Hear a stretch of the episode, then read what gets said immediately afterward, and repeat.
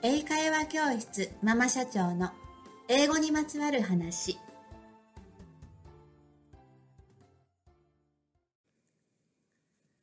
こんにちは。英会話教室ママ社長のエリです、えー、今回は挫折知らずの英語勉強法とコツというお話をしようと思います。うん主にまあ社会人の方とか学生さんでも今英語を勉強しようかなしてる最中でなかなか続かないみたいなあとは子供に教えたいけどだから自分が勉強しようと思ってるけどなかなかというお母さん方とかに向けたお話になるんじゃないかなと思います。えー、ではでは行きましょう。英語を勉強していて挫折したっていう話はよく聞くと思いませんか？うん。英語はもう挫折するものというかできるようにならないものみたいな。いやいややってみてんけど挫折してんなみたいな話。でもいつかできるようになりたいとか言ってる話。よくあるような気がします。でまずだからなんで挫折するのかっていう話をしようかなと思います。でその後に勉強法とコツの話をしますので、ぜひぜひ聞いててくださいね。うん。じゃあ、挫折する理由。まず、一つ目として、難しすぎるものに取り組んでるから。二つ目として、そもそも忙しすぎる。三つ目、英語を舐めてる。と、三つ挙げました。他にもありそうですけれども。では、えー、まず一つ目の難しすぎるものをやってるっていう場合、どんな場合かって言ったら、えー、っと、まあ、あの、本屋さんに行ってテキスト、教材なんか買ってきてやるとか、英文を読もうとするとか、はい、難しいものに、えー、チャレンジしてる場合、挫折しやすくなると思います。だって難しいんですもんね。で、じゃあ難しいものに取り組んで挫折するんやったら、簡単なやつに変えたらいいんですよ。いやいや、でも、でも簡単なやつやってたら意味ないんちゃうんかと。自分のレベルに、うん、あったというか、それ以下のものみたいなんで、上達せえへんのんちゃうんかという疑問もありそうですよね。でもですよ、あの、自分の力を過信してはいけません。はい。初心者さんほど難しいものに取り組みたがる傾向があるように思います。例えば、それこそ本屋に行って、本買いに行って、えっと、いっぱい並んでる英語の本の中から選ぶのって結構難しいですけど、ちょっとパラパラって見てみて、あ、これ知ってるわと。で、直す。で、あ、知らんこと載ってる本があった。みたいな本を買ってしまいがち。まあ、知らないものを知るっていうのは大事なので間違いではないとは思うんですけどその本を最後までできんのかというのが大事だと思うんですね。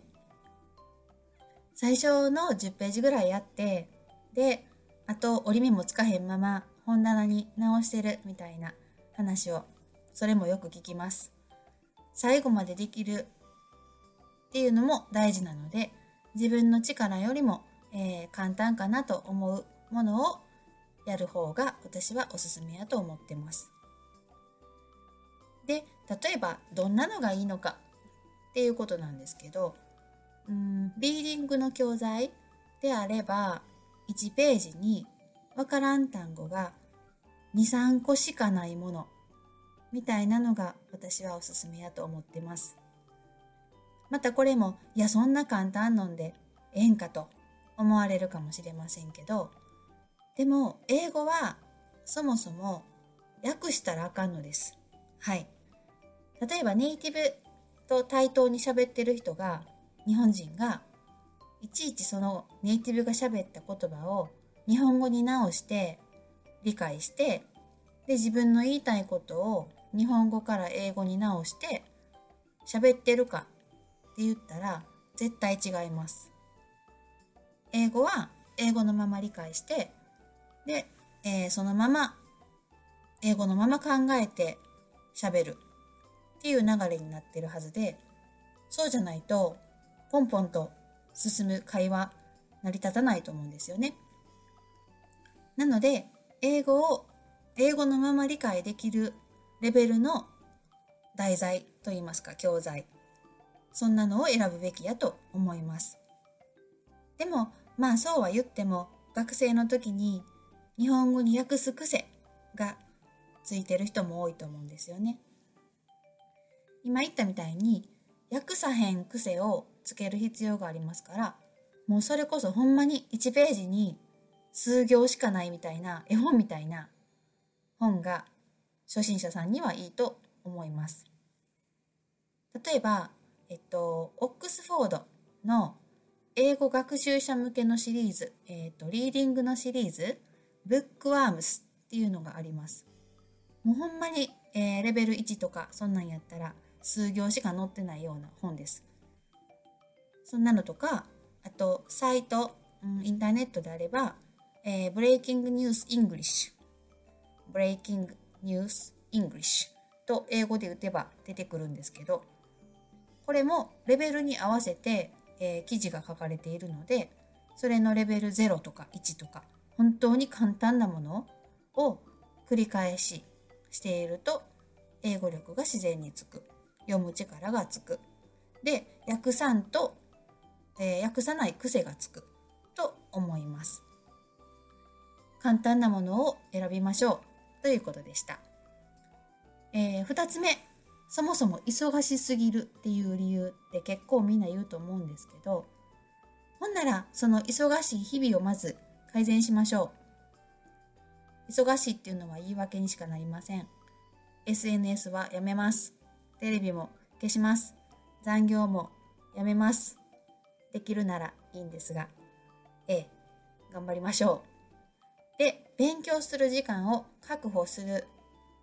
のも大事ですけど、寝ることも大事です。睡眠不足で勉強しても効率が上がるわけがありません。時間を上手に使いましょう。うちの生徒さんでもいらっしゃるんですけど、いやもう先生そんなん無理では難しすぎるし、とぼやいてる人がいます。でもその方は TOEIC のスコアアップを目指してぼやぼや言いながらもやっておられます。まあ、あの、伴走者、一緒に走ってくれる人がいる必要な人もいますし、コツコツできる人もいますけど、時間を確保するのは絶対大切です。で、今だけ確保するんじゃなくて、ずっとしばらく必要です。で、えー、っと、3つ目、英語を舐めているから。これは結構意外にもうんみんな思ってるんじゃないかなと思うんですよね。っていうのはうんまた例えば本屋に行ったら短期間で上達するみたいな本とか半年で、えー、TOEIC800 点とかいろいろ書いてますけどなんででしょうね英語ってすぐそんなに簡単にマスターできるようなものじゃないんですけどなぜかみんな、えー、っと、近道を知りたがります。そんな短期間で、えー、上達しませんし、絶対的な練習、えー、努力が必要です。で、その繰り返しをする膨大な時間が必要です。さっき2つ目でも言いましたけど、時間、今だけあったらいいんじゃなくって、しばらく必要です。で、えー、っと、例えば英語を習得するには2000時間とか2200時間とか、えー、いろいろ言われますけど、それほどの時間がいるということらしいです。英語はスポーツと同じで練習を重ねることで上達しますので、もちろん机に向かって勉強するのも必要ではありますけど、実践がなくっては上達しません。サッカー選手になりたいのに、サッカープロ選手の、えー、映像を、試合をどれだけ見ても自分の実力にはなりません。それと同じですね。なので、どれほどの時間を実際の自分の会話とか、あとはインプット、本物の英会話、会話のインプットをしているでしょうか。それが大切だと思います。合計たったうん数十時間とかでは話せるようにはなりませんね。英語はなめちゃいけません。はい。えー、っとではでは英語をじゃあ勉強を継続させるコツの話に移りましょう。挫折しにくいようにすればいいんですよ。ですよね。でまあ私がやった方法をちょこっと紹介すると、えー、家の机の上にテキストとかまあ問題集でもいいんですけどを開いておいておく。今やってるページをそのまま開いておいておくというものすごい地味な方法をやったことがあります。えー、本を本棚に直してしまったら次なかなか開かないんですよね。もう気がついたらもうずっとやってなかったみたいなことにもなりそうです。でももともとじゃあ机の上に開いて置いてるんであればじゃあちょちょっとやろうかなみたいな気にもなりそうじゃないですか。えー、意志の弱い方におすすめです。で、えー、もう一つ、細切れ時間は使わないと最近私は思うようになりました。なんかみんな忙しい現代ですので、逆ちゃうんかと。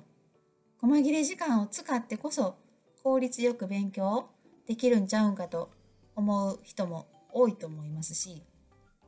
まあこれは本当に人それぞれ性格によると思うんですけどでも私は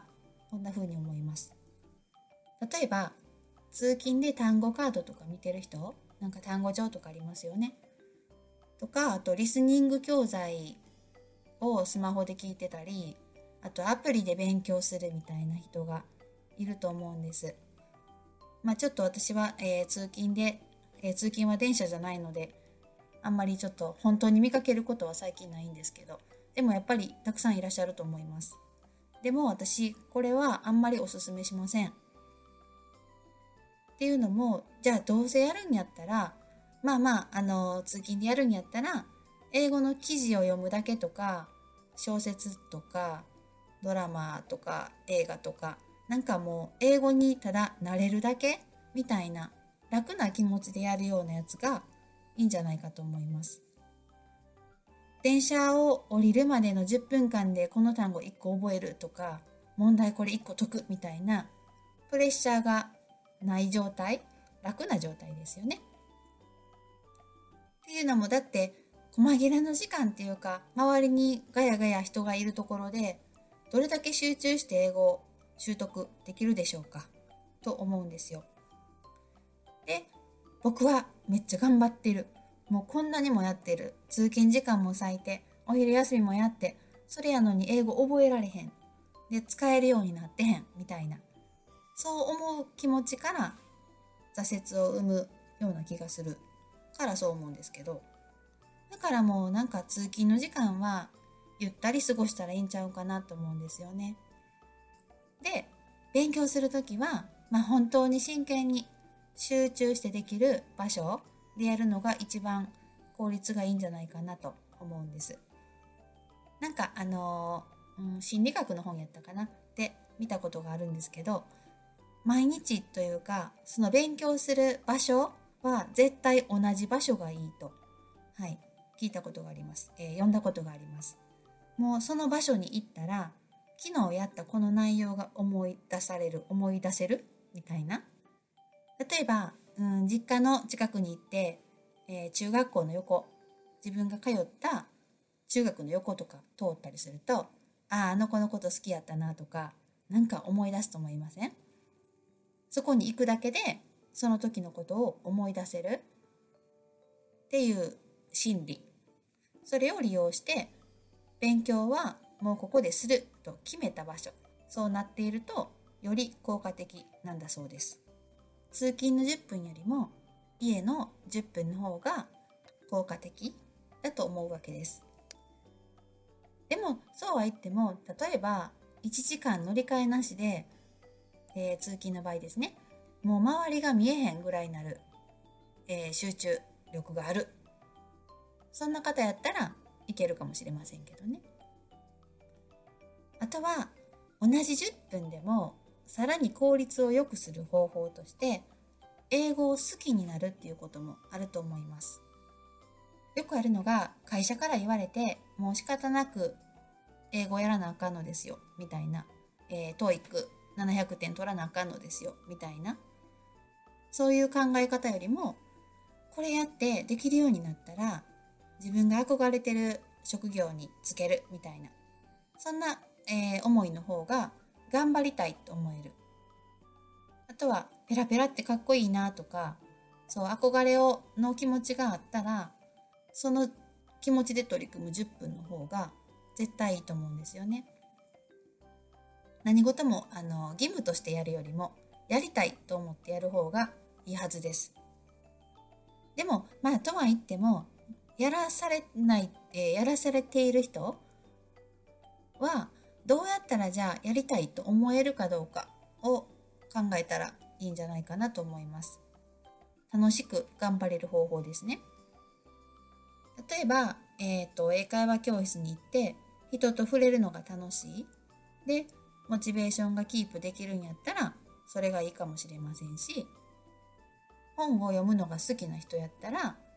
なんか、うん、要所を一冊読めるようになりたいと目標設定するのもいいかもしれません。あとは、身近な人を目標にするのもいいと思います。例えば、英語がペラペラな、えー、日本人の人とかですね。うちの教室でも、えー、っと、小学生の女の子に、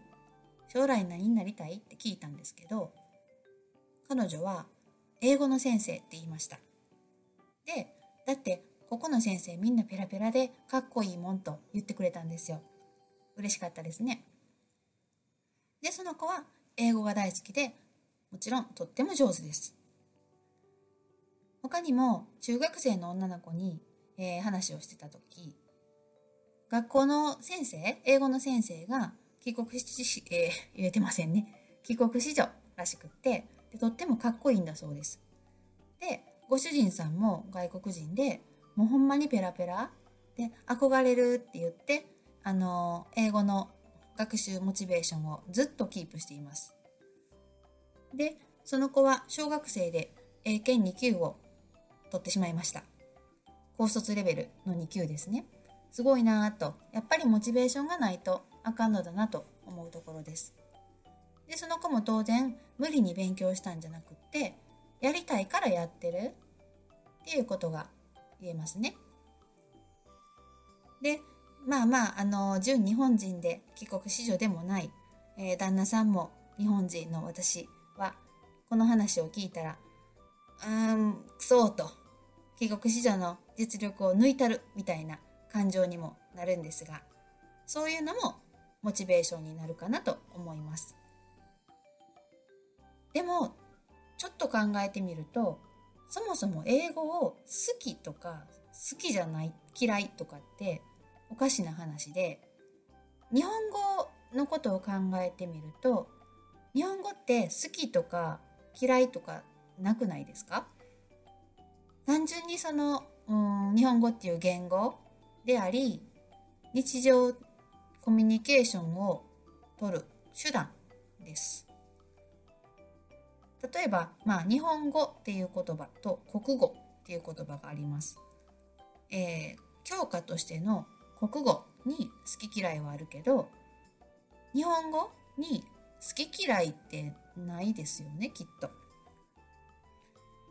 ただのコミュニケーションのツールとしての日本語。英語も当然同じで、じゃあ教科である英語っていうのとコミュニケーションツールである英語。まあ教科である英語は読解とか読み書きとかいろいろあるから嫌いにもなりそうですけど、コミュニケーションツールとしての英語の方には好き嫌いもない。で、単純に人とのおしゃべりがもっとできるようになりたいとかもっとうん新聞でも何でもいいですよ読め読めるようになりたいっていうふうに思うっていうのが自然で、えー、最高なのかもって思うところです。ちょっと長くなりましたね。えっ、と、まとめてみましょう。挫折しない英語学習のコツとしては、自分の実力よりも簡単な教材に取り組むこと。えー、テキストは机の上に開いて置いとくこと。英語の時間をあ、勉強する時間を確保すること。細切れの時間を使わないこと。まあこれは人にもよりますけど。で、究極は英語を好きになること。モチベーションをキープする、キープできるものを設定しようということでしょうか。人はみんなそれぞれ違います。えー、性格も実力も何もかも違いますから今回の私の話が参考になるかはちょっと分かりませんけどなんか一つでも少しでもヒントになれば幸いです。えー、では次回ですが次回は小学校3年生で陥るローマ字学習の弊害とその解決方法という話をしようと思います。ではぜひ次回もお聴きくださいね。See you next time!